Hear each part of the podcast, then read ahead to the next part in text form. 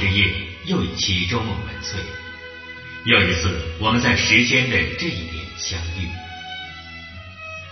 在今晚的节目时间里，我们为您介绍台湾女作家齐慕容的散文《刘家炸酱面》。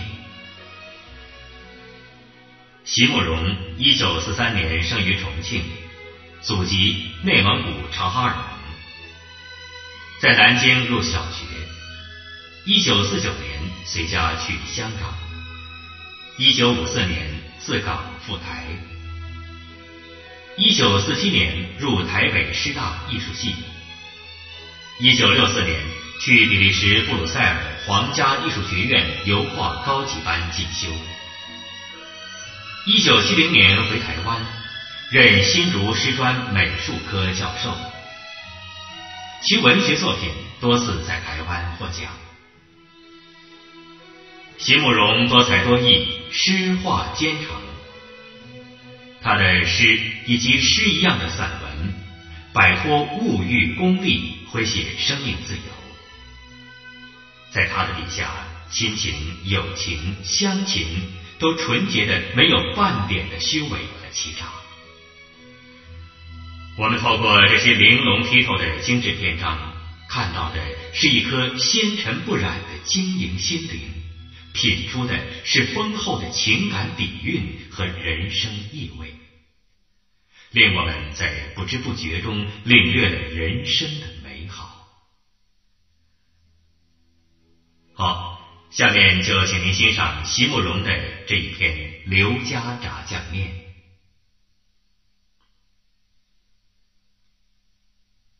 我们家女儿还在读小学的时候，有一天。忽然没头没脑的蹦出一句话来：“以后我做了妈妈，一定不是这样。”好像是在秋天，好像是一个下午，我们都坐在客厅里，一人抱着一本书，他的弟弟也抱着一本漫画，三个人都从书里抬起头来望着他。女儿继续发表意见。以后啊，我做了妈妈，一定会在家里用蒸笼蒸很多什么包子啊、饺子啊、发糕的，让我的孩子一放学回家就可以吃到那些胖胖白白又香香的点心，这样他们就会有很幸福的感觉。那时候大概是读小学中年级的女儿，在用重叠的形容词形容那些点心的时候。眼睛里也充满了幸福的憧憬。我在一旁哑口无言，连笑也不敢，心中一时间充满了罪恶感。可不是吗？家对孩子的象征，原该就是有一个在胖胖白白又香香的包子后面微笑的母亲呢。而我不就是那个让他缺少了幸福感的罪魁祸首吗？丈夫倒是开始笑了，并且仗义直言。可是要有一个像你妈妈这样的妈妈也不简单呐！你想，有谁家的妈妈可以一高兴就开车带你直上阿里山、横贯公路，而且一去就玩个几天不回家的呢？女儿回答时有几分无奈：“是啊，是啊，我也没说我的妈妈不好啊，我只是说我自己以后要做一个像隔壁王妈妈那样的妈妈。隔壁的王妈妈真的是个可爱极了的妈妈，人又能干，脾气又好。在我们两家毗邻而居的十年时光里，从来没见她发过一次脾气。”永远是柔声细语。一早赶去银行上班，下班回到家之后，就会变出许多香喷喷的点心来。我们家的女儿放学之后，总是会在她女儿的房间里一起玩，一起做功课。我们隔着墙叫她都叫不回来。有时候到了周末或者年节。王妈妈就会端了一大盘好吃的东西来叫我们全家尝尝。我们也都老实不客气的统统吃光，最后在空盘子里放上两个苹果或者几个柳丁还回去。幸福快乐的道谢之后，心中就开始暗暗期待着下一次的到来。所以在女儿发表了她的最高志愿之后，我着实也以王妈妈为榜样，发愤图强了好几天。蒸笼那玩意儿学问太大，不能随便碰。我就随着丈夫一起去选了个烤箱，买了几本从小饼干到鲜奶油蛋糕的食谱。西方人的食谱上什么都有斤两，有数字，烤箱上也有时间刻度。我想，只要我肯精确计算，按数字、按秩序的一样样做下去。一定可以做出点东西来的吧？不过我忘了，任何事情的发展都不会像预期的那样简单。倒真有点像我写过的那几句诗了。一定有些什么是我所不能了解的。明明是循规蹈矩的标准过程。烤箱里面出来的却没有一次不是令人大惊失色的成品。如果这样的东西是从烧陶的窑里取出来的话，还或许有可以成为珍贵的窑变的机会。可是从烤箱之内取出来之后，却是百劫不复了。丈夫安慰我：“不错了，不管样子怎么样，总还是真材实料。”吃下去还是很有营养的。当然，我也不是一个轻言放弃的懦夫。这一次不行是吗？好，下一次的材料紧跟着又放进烤盘里去了。最高纪录有两天之内烤了八个蛋糕的成绩，而且第八个居然有点神似了。女儿轻尝了几口之后。很有礼貌的对我说：“谢谢妈妈，很好吃。不过我已经很饱了，明天再吃好吗？”在那个时候，我终于明白了，一定有些什么是我所无能为力的。对于想给女儿童年一份幸福感的努力，终于在满厨房的面糊。满垃圾箱的蛋壳以及满冰箱的艺术珍品的浩劫中结束，一如我那首诗的结局，一定有些什么在叶落之后是我所必须放弃的。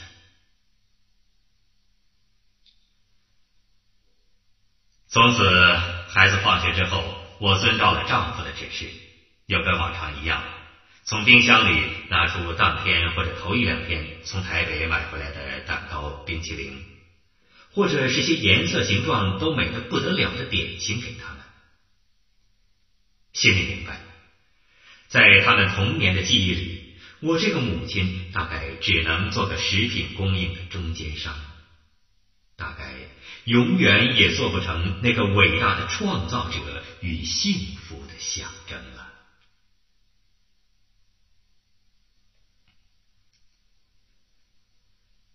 时间就在彼此妥协的情况之下慢慢过去，女儿也越来越懂事，在去隔壁王妈妈家又吃了些什么新鲜点心之后，再也不会来向我形容了。倒是他们的父亲在默默从事一些改善生活的尝试，并且逐渐有了成绩。我们家平日有人帮忙家事和做饭，到了星期天才要自己做。我就常常用剩菜剩饭对付着让一家人吃两顿。孩子小的时候从来没表示过意见，给什么吃什么。有时候大概是做父亲的看他们可怜，就会带全家出去吃顿馆子。我自小不爱面食，尤其是煮的面条之类的东西，更是敬戒不敏。孩子却完全和他们的父亲是一国的了。到了店里，总要吃面，汤汤水水的一碗吃下来就很满足了。我的丈夫是个凡事都会细心观察，并且然后就会去放胆实验的人。写到这里，不禁自问：他当年娶我，是不是也是这种心态呢？所以，逐渐的，星期天中午渐渐从出去吃饭演变到他要在家里主厨了。主厨之前，他先去采买，因为他嫌我买的菜色不对。他骑上车子去菜市场转了一圈之后，就回来在厨房里对我发号施令了。这时候的我总是百依百顺，听他的吩咐。这个凡事都要争强好胜的太太，只有在厨房里愿意屈居在任何人之下。他要我洗葱就洗葱，要我切菜就切菜，一切下手的工作我都做，绝不推脱。有时候不小心把什么刀啊、碟子啊给掉在地上，他忍不住骂我低能时，我也绝不还口。想一想。只要挨两句骂就能换一顿饱饭吃，世间哪有这么便宜的事啊？只是他因此而常常煮面，使我有点颓丧。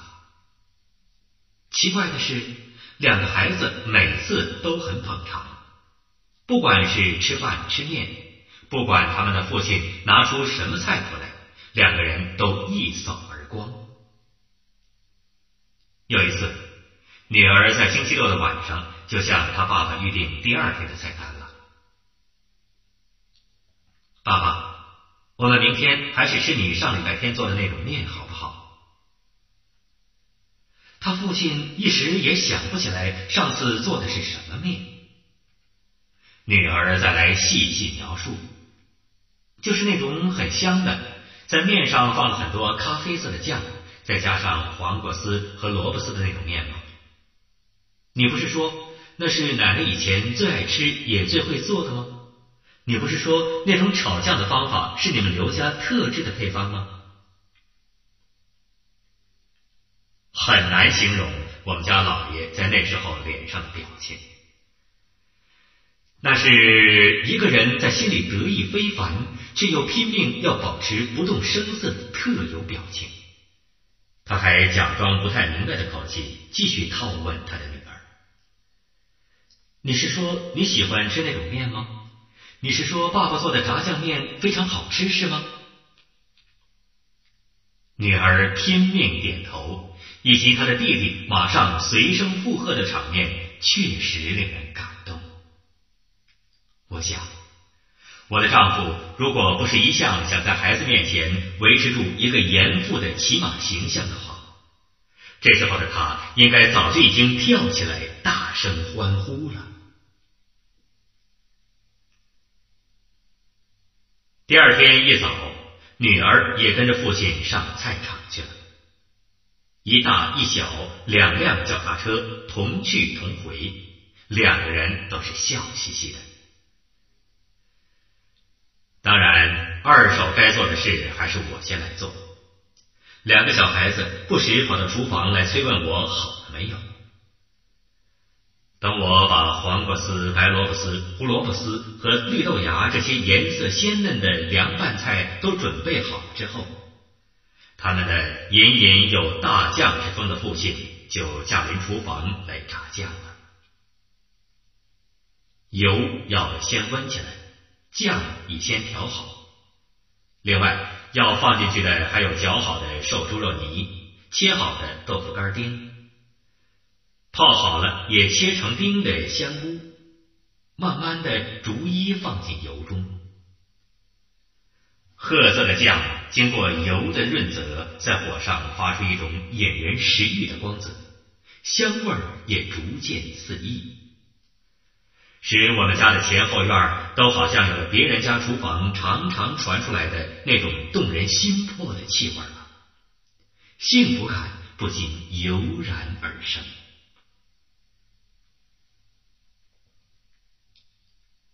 这一顿星期天中午的特餐，当然让大家皆大欢喜。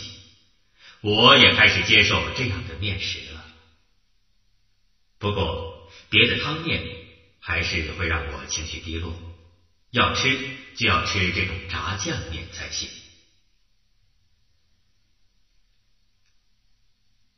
我们一家四口从此就以吃炸酱面作为一种庆祝和奖赏的仪式了。女儿考了个第一，好，星期天吃炸酱面。儿子乖乖的把功课做完了，好，星期天吃炸酱面。当然，大家要吃的炸酱面得是爸爸做的那一种才行，因为自从刘家炸酱面问世之后，从龙潭到台北，没有一家饭店的炸酱面可以相比了。女儿上了国中之后，会和同学出去吃饭，回来的时候常常会先告诉他父亲：“爸，今天我去吃的那家炸的酱太不像话了，根本是骗人的嘛。”再大一点，有时候会和同学出去两三天，回来的时候就会向他爸爸撒娇：“爸，好想你的炸酱面呐。”当然，假如碰到那天刚好是星期天的话，中午的饭桌上免不了就会出现四个凉拌的菜、一大碗炸酱和一锅面条了。在餐桌上环视我的家人，忽然发现，在不知不觉之间，我的丈夫竟然成功的在孩子心中创造出一种幸福的象征了。不是吗？等我们的孩子长大之后，等他们自己成了家以后，等他们的孩子也都坐在饭桌上的时候，刘家炸酱面必然也会有一天出现在他们的饭桌上。到那时候，就会有一个做母亲的或做父亲的要说出那句话了：“这是刘家炸酱面。”是我小时候最爱吃的面而所有童年甜蜜与幸福的回忆，就会跟着那一碗特制的面食回到眼前，回到心中了，不是吗？不是就是这个样子了吗？但是。这并不是我今天要写这几千字的最主要的意思。我今天真正想说出来的话，其实并不是在那一碗炸酱面上，但是又好像也是在那一碗炸酱面上，只是不知道该怎样正确的说出来而已。这几年以来，别人在说我的另一半的时候。常常爱用打趣的口气来形容他，说他家有名妻，说他宠太太，或甚至怕太太之类的笑话。而我们夫妻俩也总是凑趣来应和，从不否认，也不纠正，甚至有时候还会主动向朋友提供一些这一类的所谓新闻，好叫听的人皆大欢喜。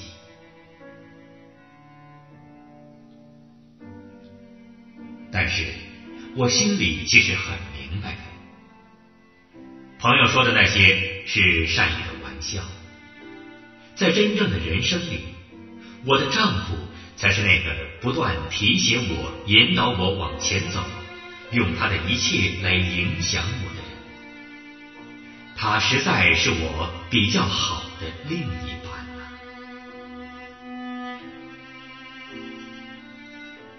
母亲在世的最后五年与我同，在那段时间里，我的丈夫常常会每隔半个月左右就做一次炸酱面给大家吃。每次给岳母大人煮面的时候，都会多煮一会儿，好让面条软一点，让我的母亲吃的时候容易下咽。而起初我还没有发现，还跑到厨房里去质问他为什么把面煮的那么烂，还问他是不是实验室里有些什么难题影响了他煮面的成绩。而我这位学科学的丈夫，在台湾用自制的镭射做镭射雕刻，并且以名声传到海峡对岸去了。丈夫。却对我轻声说了一句：“不行啊，面不煮烂一点，妈妈会咽不下去的呀。”然后他继续耐心的等待着那一锅面，并且当他把给我母亲的那碗面盛出来交到我手中的时候，一点儿也没有要我感激的意思。好像那是最自然不过的事，好像我要端出去的那碗面是要端去给他自己的母亲一样。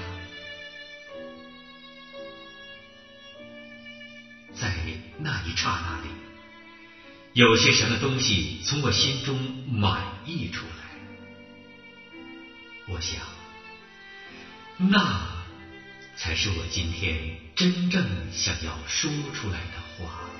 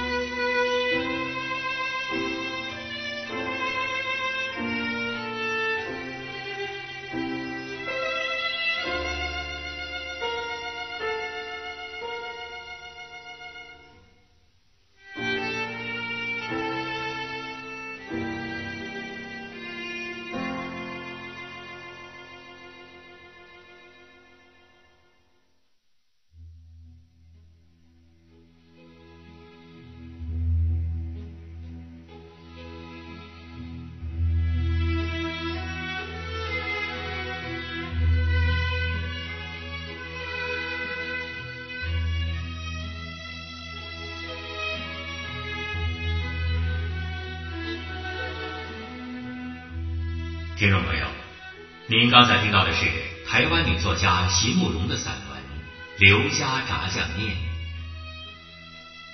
古人曾有打油诗云：“琴棋书画诗酒花，当年件件不离他。而今七样全换却，柴米油盐酱醋茶。”表达的是远离了艺术世界。沉湎于所现现实之后的无奈与沧桑之感，